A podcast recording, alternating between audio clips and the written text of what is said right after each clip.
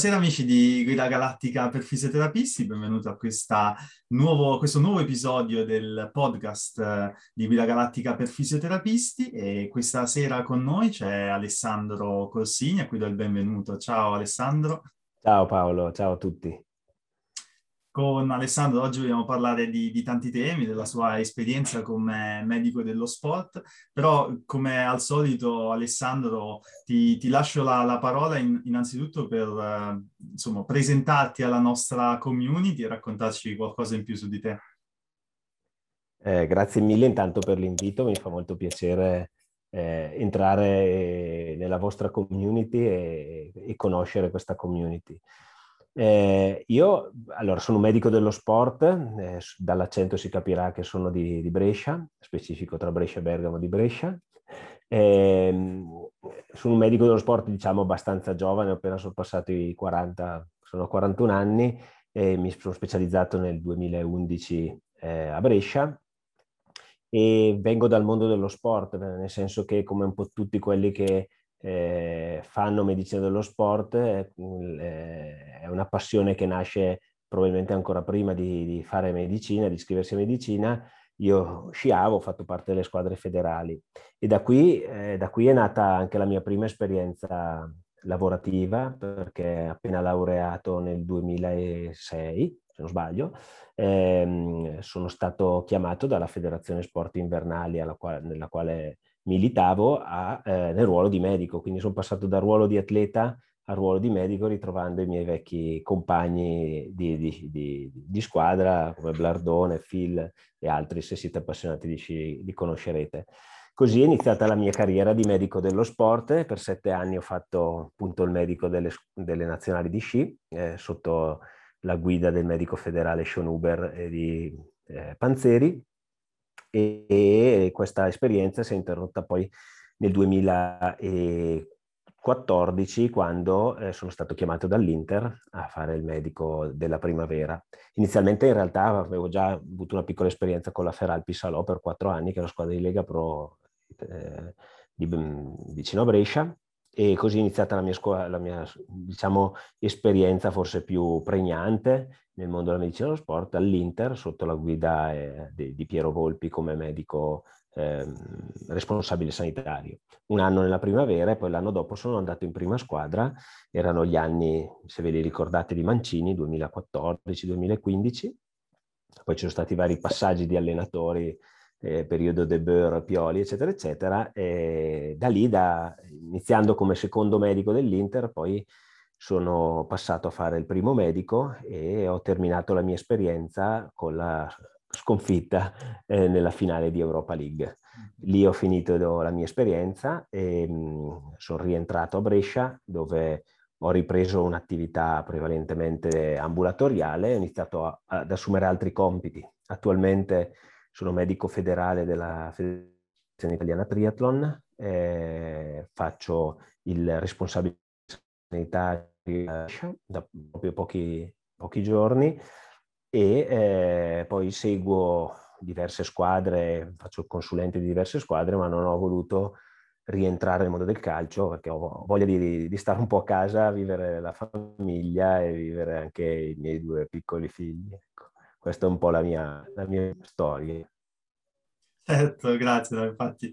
Ehm, guarda, volevo partire proprio innanzitutto chiedendo di raccontarci qualcosa in più sulla, sulla figura del, del, medico dello sport, eh, insomma, pensando a quelle che sono state le tue esperienze nello, nello sci, nel calcio, nel, nel triathlon, eh, un po' eh, di sapere qualcosa in più sul ruolo del, del medico dello sport all'interno di una, di una, società o di una federazione e come, come si fa ad avere a che fare sempre con atleti che devono sempre performare al, al, massimo, al massimo livello.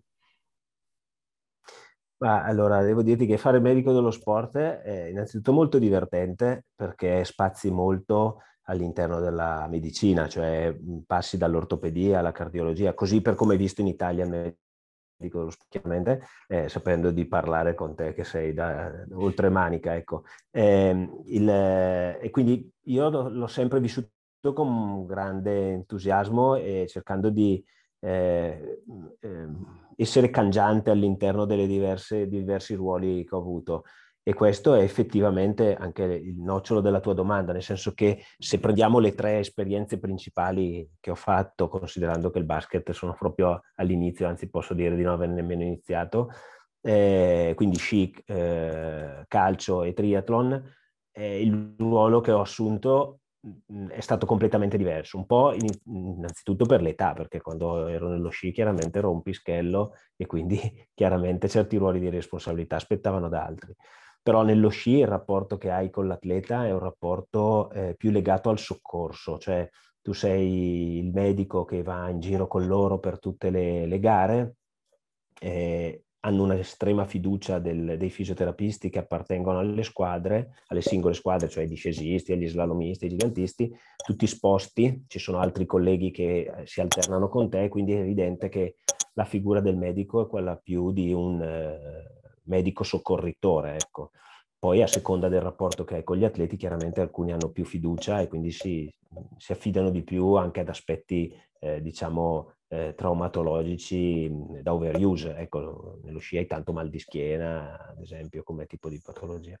Eh, poi da lì eh, sono passato al calcio. Nel calcio in realtà il ruolo del medico, forse anche più eh, semplice immaginarlo, un ruolo di, da un certo punto di vista di medico di medicina generale della squadra. Eh, in più nel, nel, mondo italiano sei molto vicino ai fisioterapisti dal punto di vista eh, della pratica quotidiana perché lì c'era tutto questo aspetto invece di gestione della prevenzione, organizzazione della routine quotidiana, eh, della prevenzione degli infortuni, della, della cura degli infortuni, dell'impostare le terapie, quindi sei un medico di medicina generale, un pochettino fisiatra e poi hai tutto l'aspetto invece organizzativo e di gestione del tuo staff, perché a differenza dello sci dove eri tu e il fisioterapista, eh, qua sei tu e tanti fisioterapisti, il riatletizzatore, i rapporti col resto dello staff, eh, con l'allenatore, quindi c'è tutto un aspetto più sociale eh, che effettivamente ti appassiona anche e ti dista- distacca un po' anche dal semplice aspetto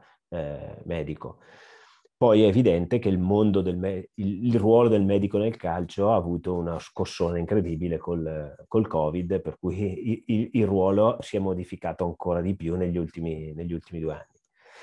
Nel mondo del triathlon, anche questo, devo dire, mi sento molto immaturo nel poterlo giudicare perché io sono diventato medico nel triathlon quasi per caso nell'aprile 2021 eh, col cambio della presidenza in federazione.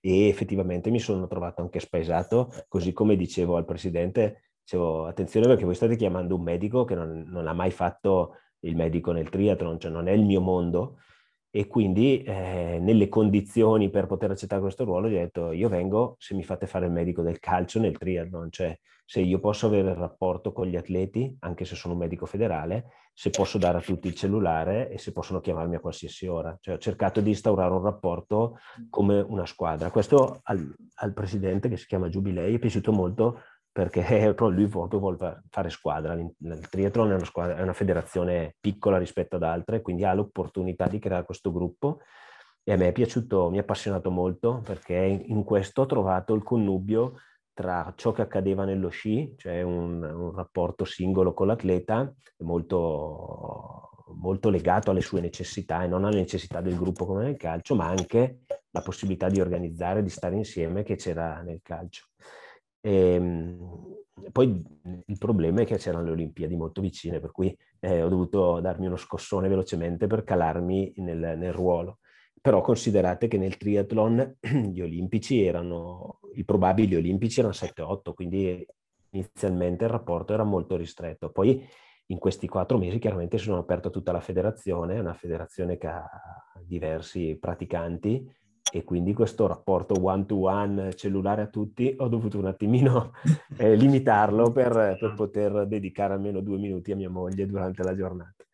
E, ehm, e, però ecco, anche questo devo dire è molto bello, se avremo modo di parlare del triathlon, è uno sport che tra l'altro in Inghilterra siete, eh, siete eh, molto avanti come tipo di... Sì, sì, io sono un grande, grande, appassionato di triathlon e eh, sì. amatore, triatleta amatore. Eh, ecco, eh, ecco, cioè la federazione triathlon è il bello che ci sono tantissimi amatori, cioè io questo lo, lo lo, non lo percepivo anche se lavoro in un centro dove abbiamo una squadra da 70 triatleti, però c'è davvero una passione notevole sotto e quindi essere medico federale ti, ti rapporta non solo con i grandi atleti come dicevi tu, ma davvero con tutti, perché sei una famiglia di persone che lo fanno con una passione è molto mh, forte. Cioè, nel calcio hai chi gioca al CSI e gioca a basso livello, Qui ragazzi chi fa triathlon o è appassionato o è un matto perché eh, soffre se non si allena veramente come un atleta e quindi tutti sono dei grandi atleti, poi performano in modo diverso. Sì, sì, no, certo, ti do, ti do, assolutamente ragione su questo. Quindi ti ho dato del matto sostanzialmente. sì, sostanzialmente sì.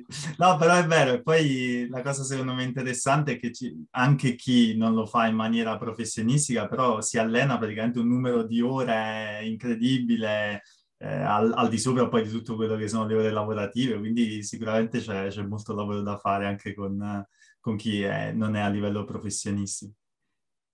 Sì, e poi c'è questo aspetto che se tu parli a un ragazzo, cioè se paragono un ragazzo che gioca a livello amatoriale a calcio con un triatleta che fa l'amatore, cioè il, la, il calciatore amatore, se gli parli di un muscolo, bene o male non sa niente, cioè si dice una lesione degli hamstring, un primo grado non sa neanche che cos'è se non l'ha sentito in televisione.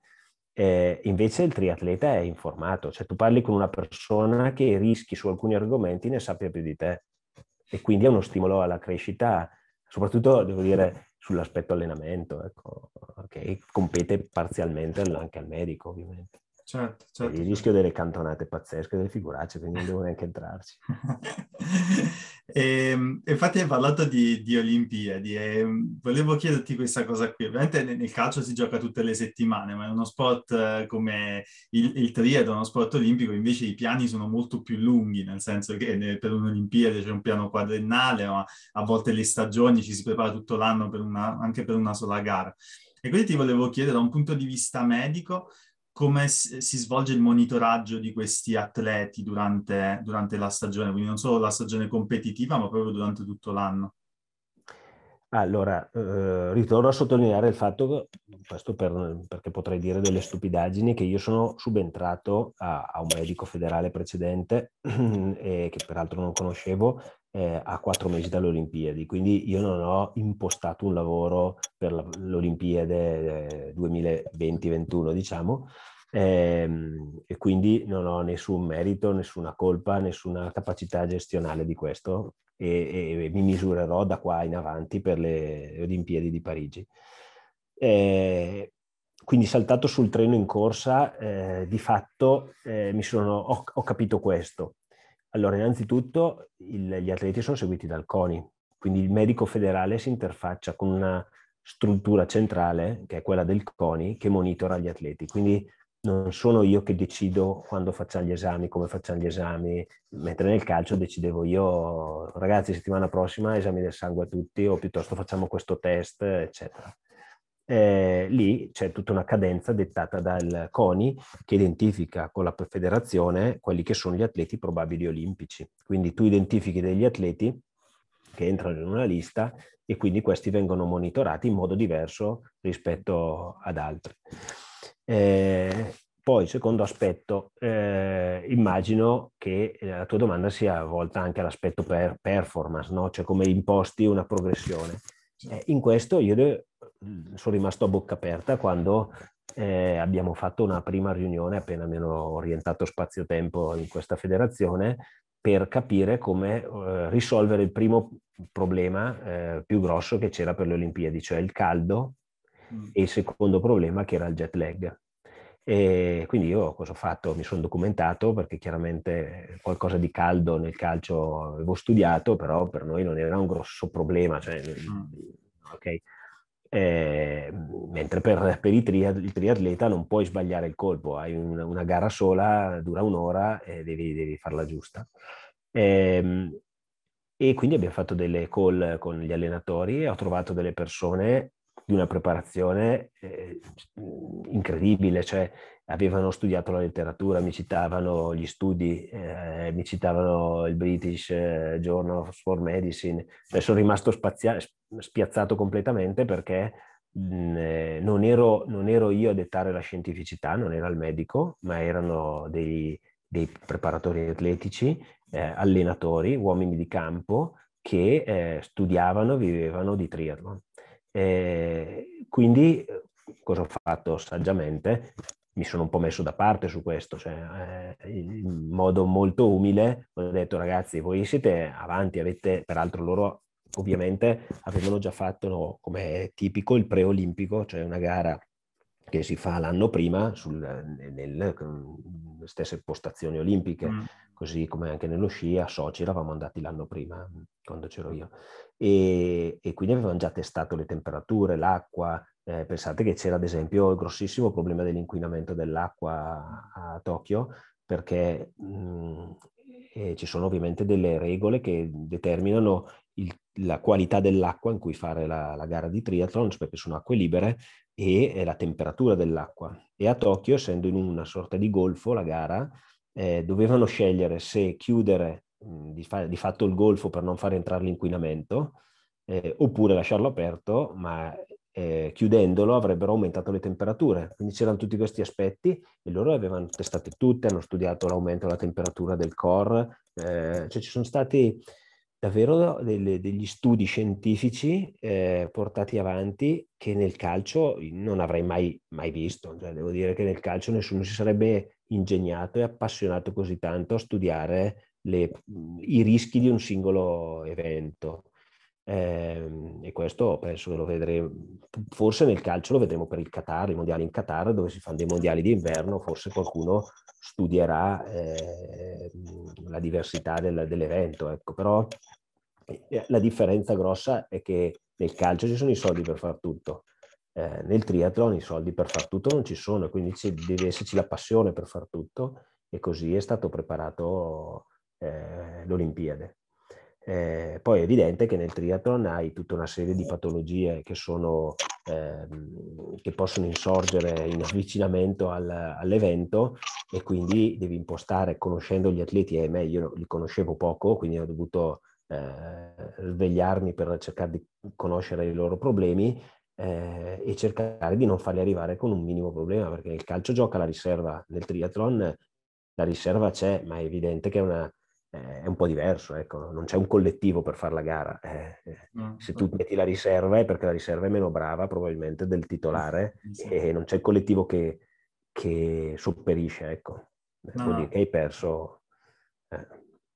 Infatti, infatti. E, ehm, invece volevo poi spostarmi adesso un po' su, invece sulla, un po' più su infortuni legati al calcio, ecco, perché ho visto che hai, hai contribuito di recente alla, alla, stesura di un libro che è uh, Return to Play After Lower Limb Muscle Injury in Football e quindi ti, ti, volevo chiedere qualcosa proprio sugli infortuni muscolari, più nello specifico sul, sul, ritorno in campo dopo un infortunio muscolare. E quindi quali sono secondo te i test importanti da fare, gli, gli step che devono essere necessari per portare un atleta a ritornare in campo in maniera eh, sicura?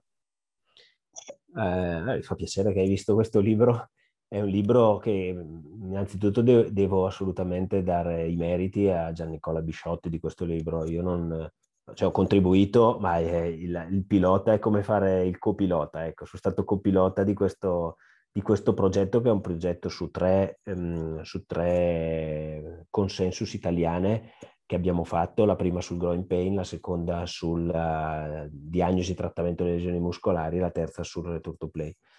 Eh, questo libro è edito dalla Springer, è l'ultimo percorso, ma anche perché poi dopo io sono venuto via dall'Inter, Gian Nicola adesso al Paris Saint Germain, quindi diventa anche più difficile eh, dedicare tempo a questi aspetti e incontrarsi.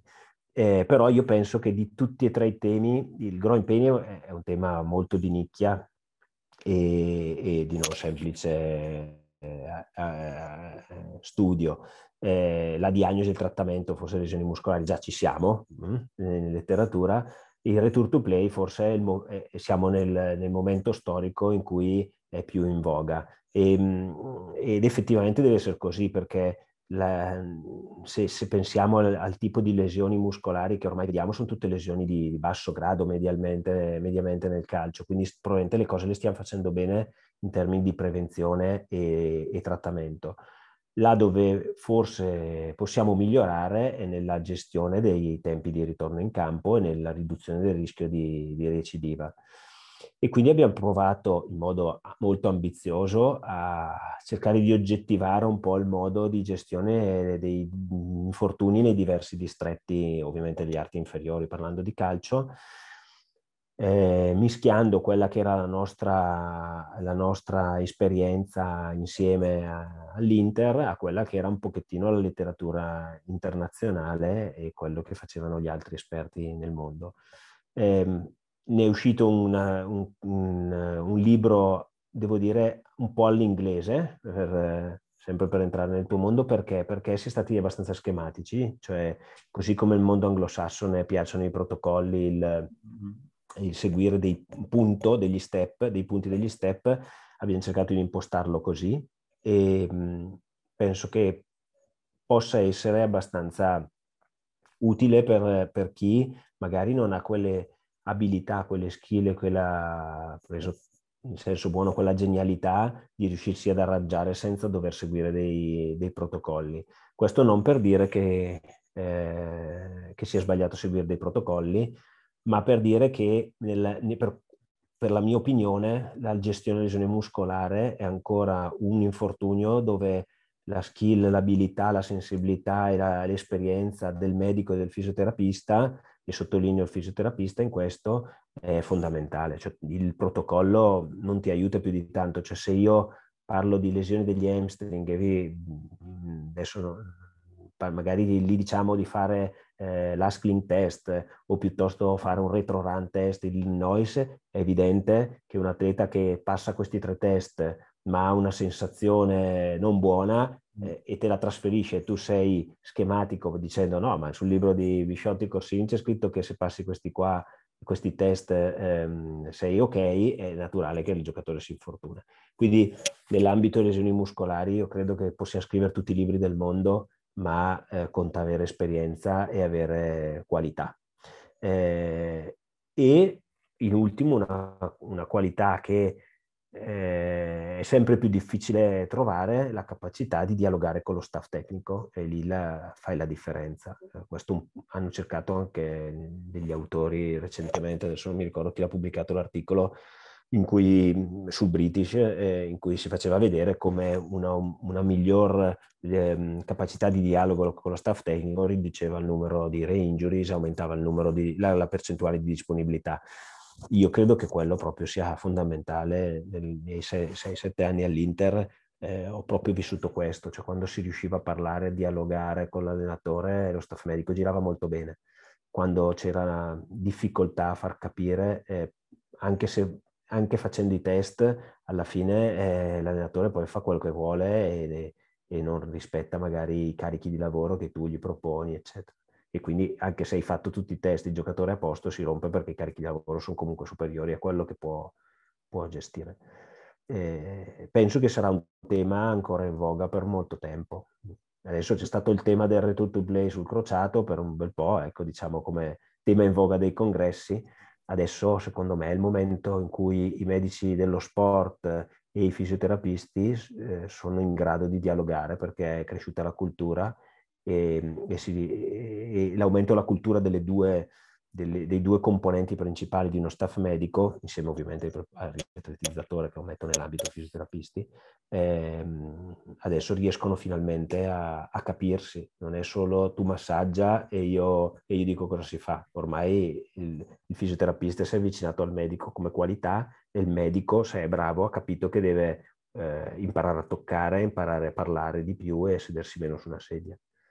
Sì, assolutamente. Poi hai toccato, secondo me, un tema fondamentale che è quello dell'aspetto psicologico che spesso non viene preso in considerazione, nel senso che ci possono essere tutti i numeri e i test, però se poi l'atleta non si sente pronto, quello è, è una grossa red flag per il ritorno allo sport. Quindi sì, sì. Guarda, me capitava, eh, io all'Inter, io facevo il medico alla prima squadra, E poi c'era Piero Volpi, che penso conosciate se, se, siete appassionati di calcio, che era il responsabile. Piero non faceva chiaramente solo il responsabile burocratico, ma era una persona presente al campo, ci consentivamo dieci volte al giorno. E una delle frasi che mi diceva e che mi rimane dentro di, di, di questa esperienza è che mi diceva fatti guidare dal giocatore, fatevi guidare dal giocatore, cioè sapere ascoltare il giocatore, conoscere la sua psicologia, cioè eh, capire se è un giocatore che ha paura, che è un giocatore invece che è spavaldo, ti aiuta anche a interpretare i segnali che ti dà dal punto di vista muscolare, perché non è solo toccare il muscolo, ecco. E, e queste qualità le acquisisci se stai nel calcio, se ci stai con, eh, con l'umiltà di capire che eh, ogni, che non sei mai imparato, cioè che pian piano, che ogni giorno è, può essere diverso, che ogni giocatore è diverso e, e, se sai ascoltare tutte le persone che ti stanno intorno, che ti danno informazioni sul, sul contesto biopsicosociale, che piace molto ai fisioterapisti come parola, no? però eh. effettivamente è quello. Effettivamente esatto. è quello. Esatto. E, ehm, invece volevo adesso passare insomma, da un infortunio più tipico del, del mondo del calcio, uno invece più del, eh, del mondo dell'endurance, che sono quelle le fratture da stress, eh, uno dei, dei, temi poi fondamentali, importantissimi nel triathlon, nella, nella maratona. E, ti volevo chiedere quali sono i fattori di rischio e poi quali possono essere le strategie per prevenire sia da un punto di vista ecco, di, di, esercizio, ma anche poi da un punto di vista anche medico. Guarda, i fattori di allora, innanzitutto le fratture da stress, devo dirti che le ho viste anche spesso nel calcio, mm. eh, anzi la mia prima, il mio primo infortunio da medico del calcio è stata la frattura del quinto, cioè una frattura di Jones.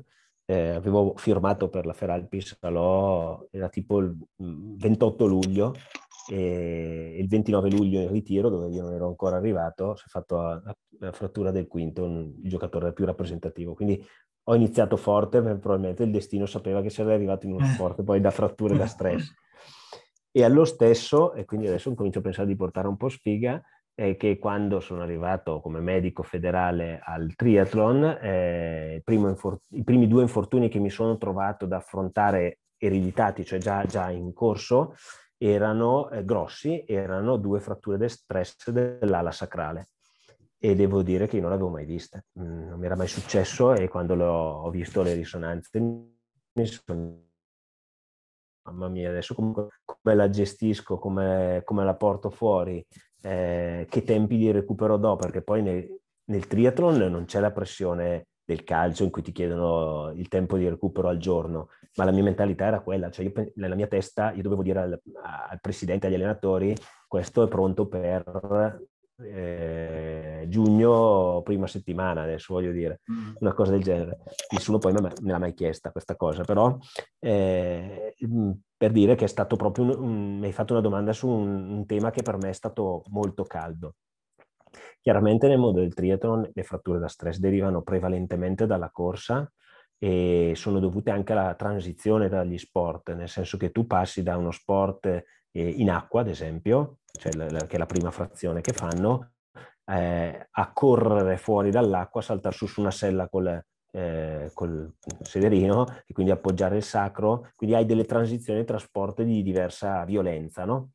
Eh, poi è evidente che la, la, la, frattura da stress, come tutti ce lo immaginiamo, arriva prevalentemente dalla corsa.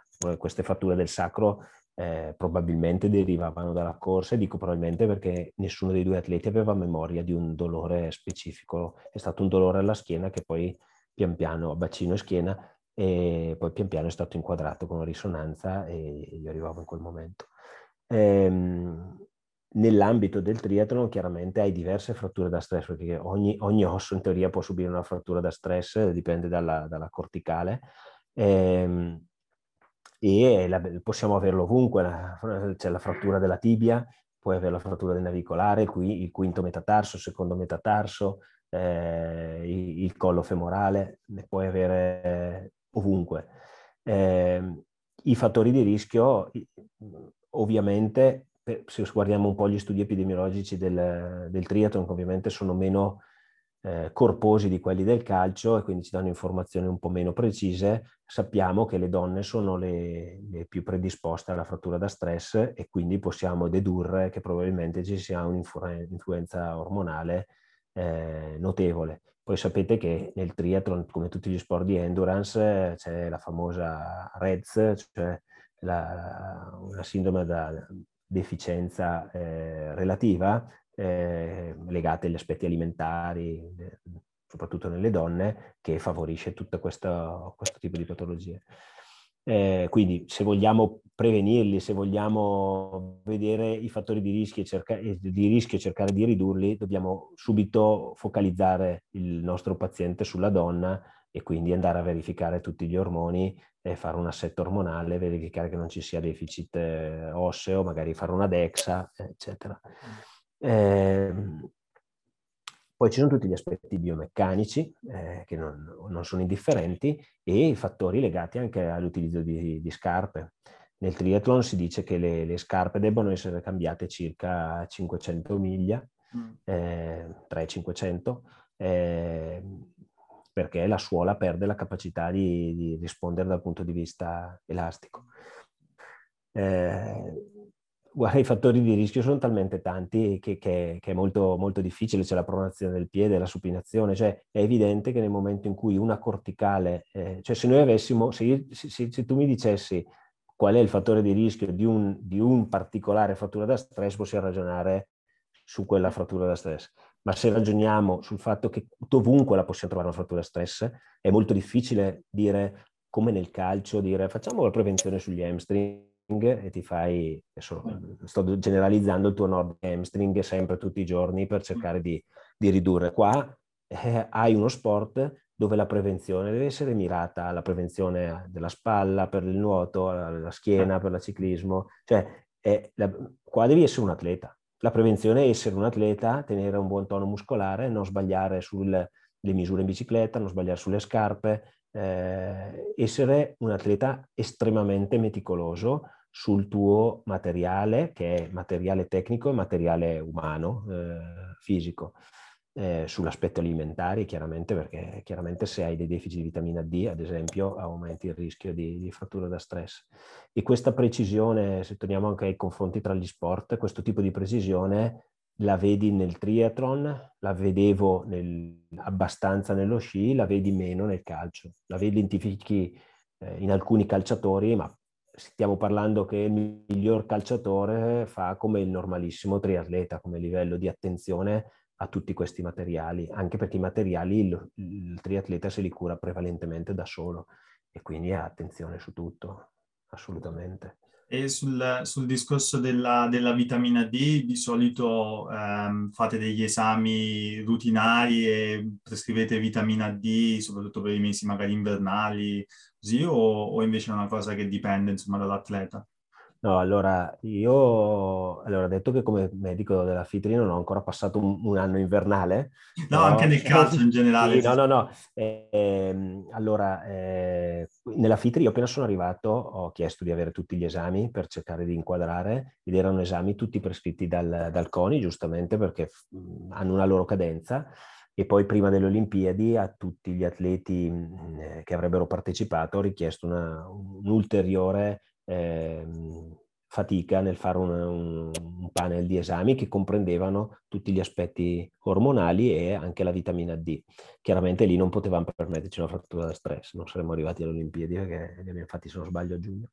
La vitamina D per me esiste in qualsiasi esame di qualsiasi atleta, eh, anche lo sciatore, anche il ragazzino che viene e mi racconta di, di non performare bene a giocare a bocce.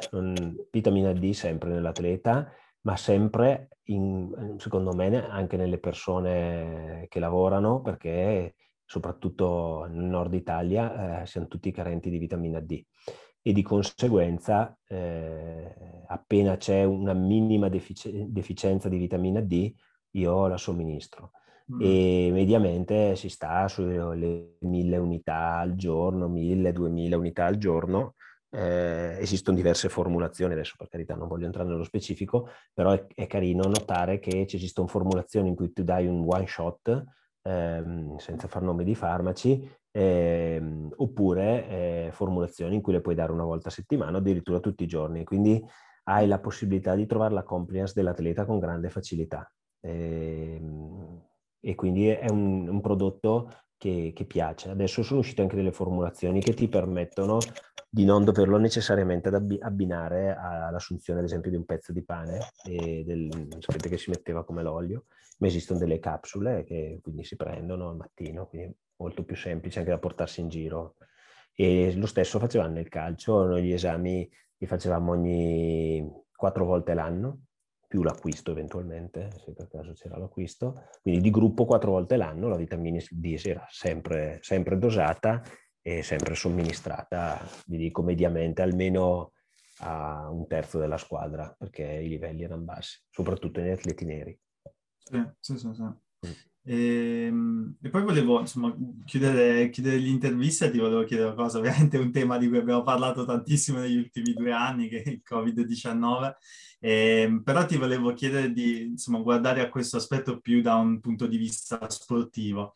E quindi quelli che sono gli effetti del Covid, potenziali effetti del Covid sugli atleti e anche quella che insomma viene chiamata long, long Covid syndrome eh, quindi se, se, hai avuto casi, se hai avuto esperienze su, su questo aspetto qui.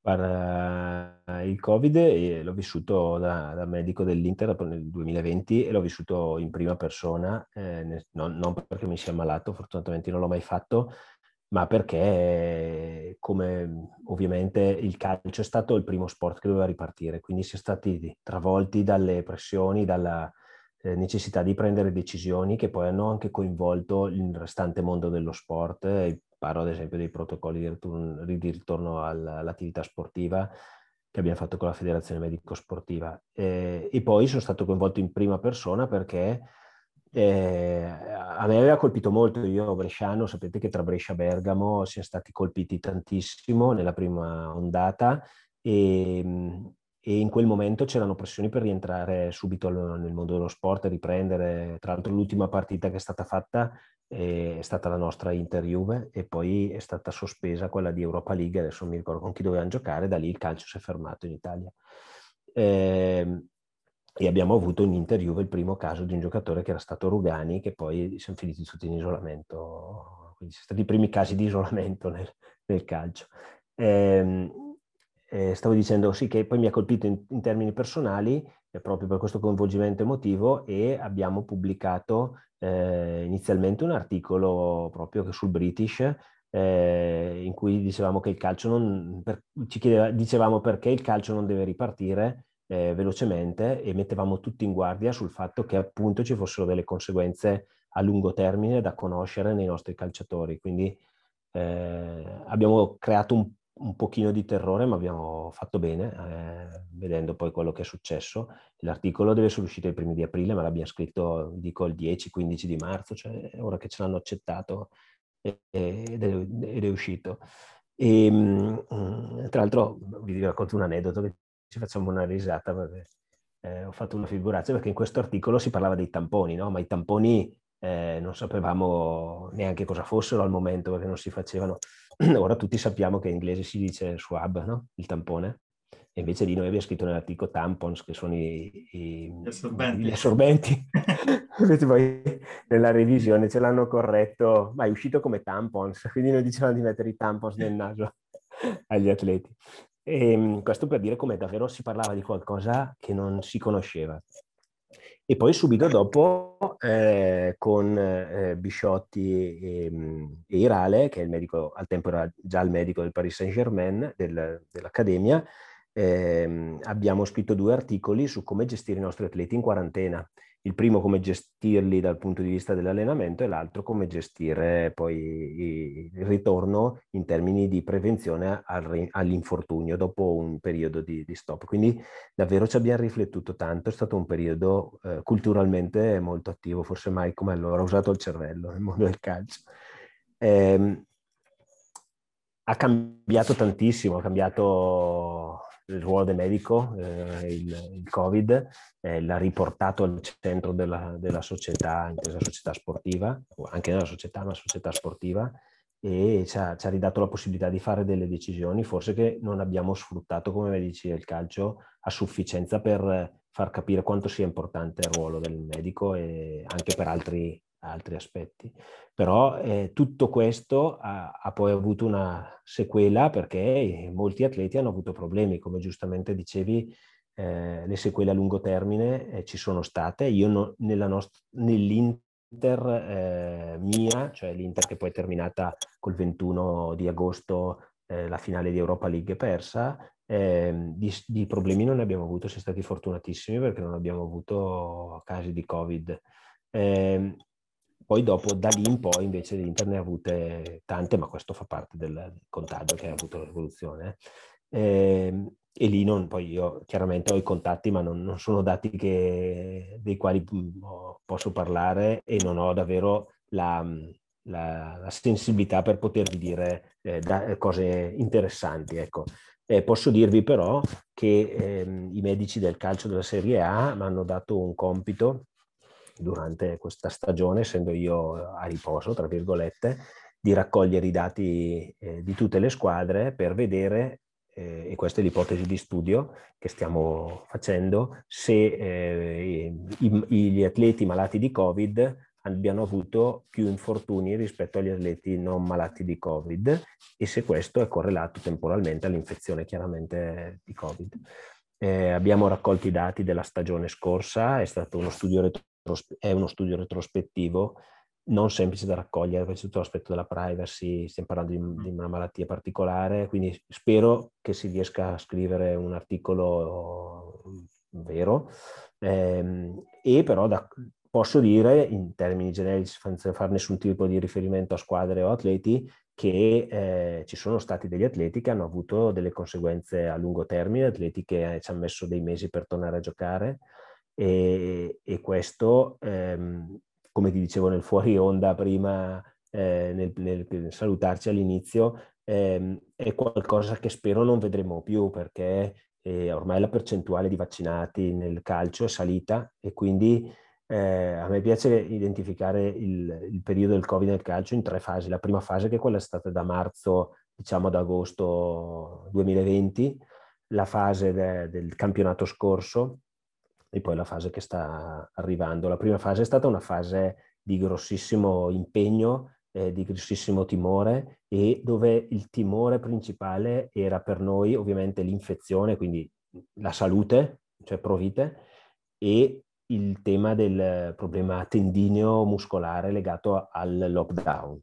Poi nella fase dell'anno scorso invece il tema è stato gli infettati, eh, i malati eh, quando ritornano hanno una tempesta di citochine a livello muscolare, e questo poi è stato anche già scritto in alcuni articoli, eh, che aumenta lo stato infiammatorio e quindi favorisce lesioni muscolari, sinoviti e questo l'abbiamo verificato anche la popolazione. Penso che eh, per tutti voi che fate ambulatorio noterete che ci sono pazienti che hanno delle sequele che magari eh, c'è maggiore incidenza di tendinopatia. Io lo vedo nel mio ambulatorio, eh, vedo un sacco di tendinopatia chillea adesso che prima non vedevo. Non so se, se sono diventato improvvisamente famoso la community tendinopatia chillea o se effettivamente c'è una maggior, eh, maggiore incidenza. Eh, e poi adesso ci sarà la seconda fase, terza scusate fase, che mi auguro sia l'ultima, che è una fase, spero, in uscita, in cui gli atleti sono tutti vaccinati e quindi il Covid dovrebbe un pochettino incidere meno nella eh, dinamica per, di per performance e di salute. Chiaramente inciderà un pochettino se ci saranno degli isolamenti e quarantene, questo però ormai sappiamo che il paziente vaccinato che non ha, che non ha grandi sintomi, eh, riusciamo comunque a tenerlo attivo e quindi probabilmente questo detraining che abbiamo visto in, altre, in altri momenti non, non, verrà, non verrà a creare problemi. Io mi ricordo di essere stato anche molto critico in un'intervista che avevo fatto su un giornale perché c'erano atleti che facevano vedere di allenarsi a casa quando erano positivi. Mm-hmm. Questo era un messaggio sbagliatissimo anche per la popolazione. Adesso probabilmente non, non, non sarei più. Ecco. Mm-hmm. Certo, sicuramente, sicuramente siamo in una, una fase diversa. Speriamo eh. di esserci di rimanerci. Esatto.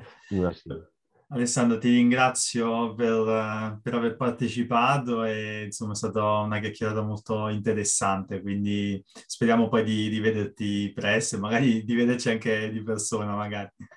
Volentieri, volentieri. E grazie, grazie, a tutti, grazie a tutti per essere stati con noi, per aver seguito questo episodio e ci rivediamo al prossimo appuntamento con le nostre interviste galattiche. A presto, ciao a tutti. Ciao, ciao, ciao.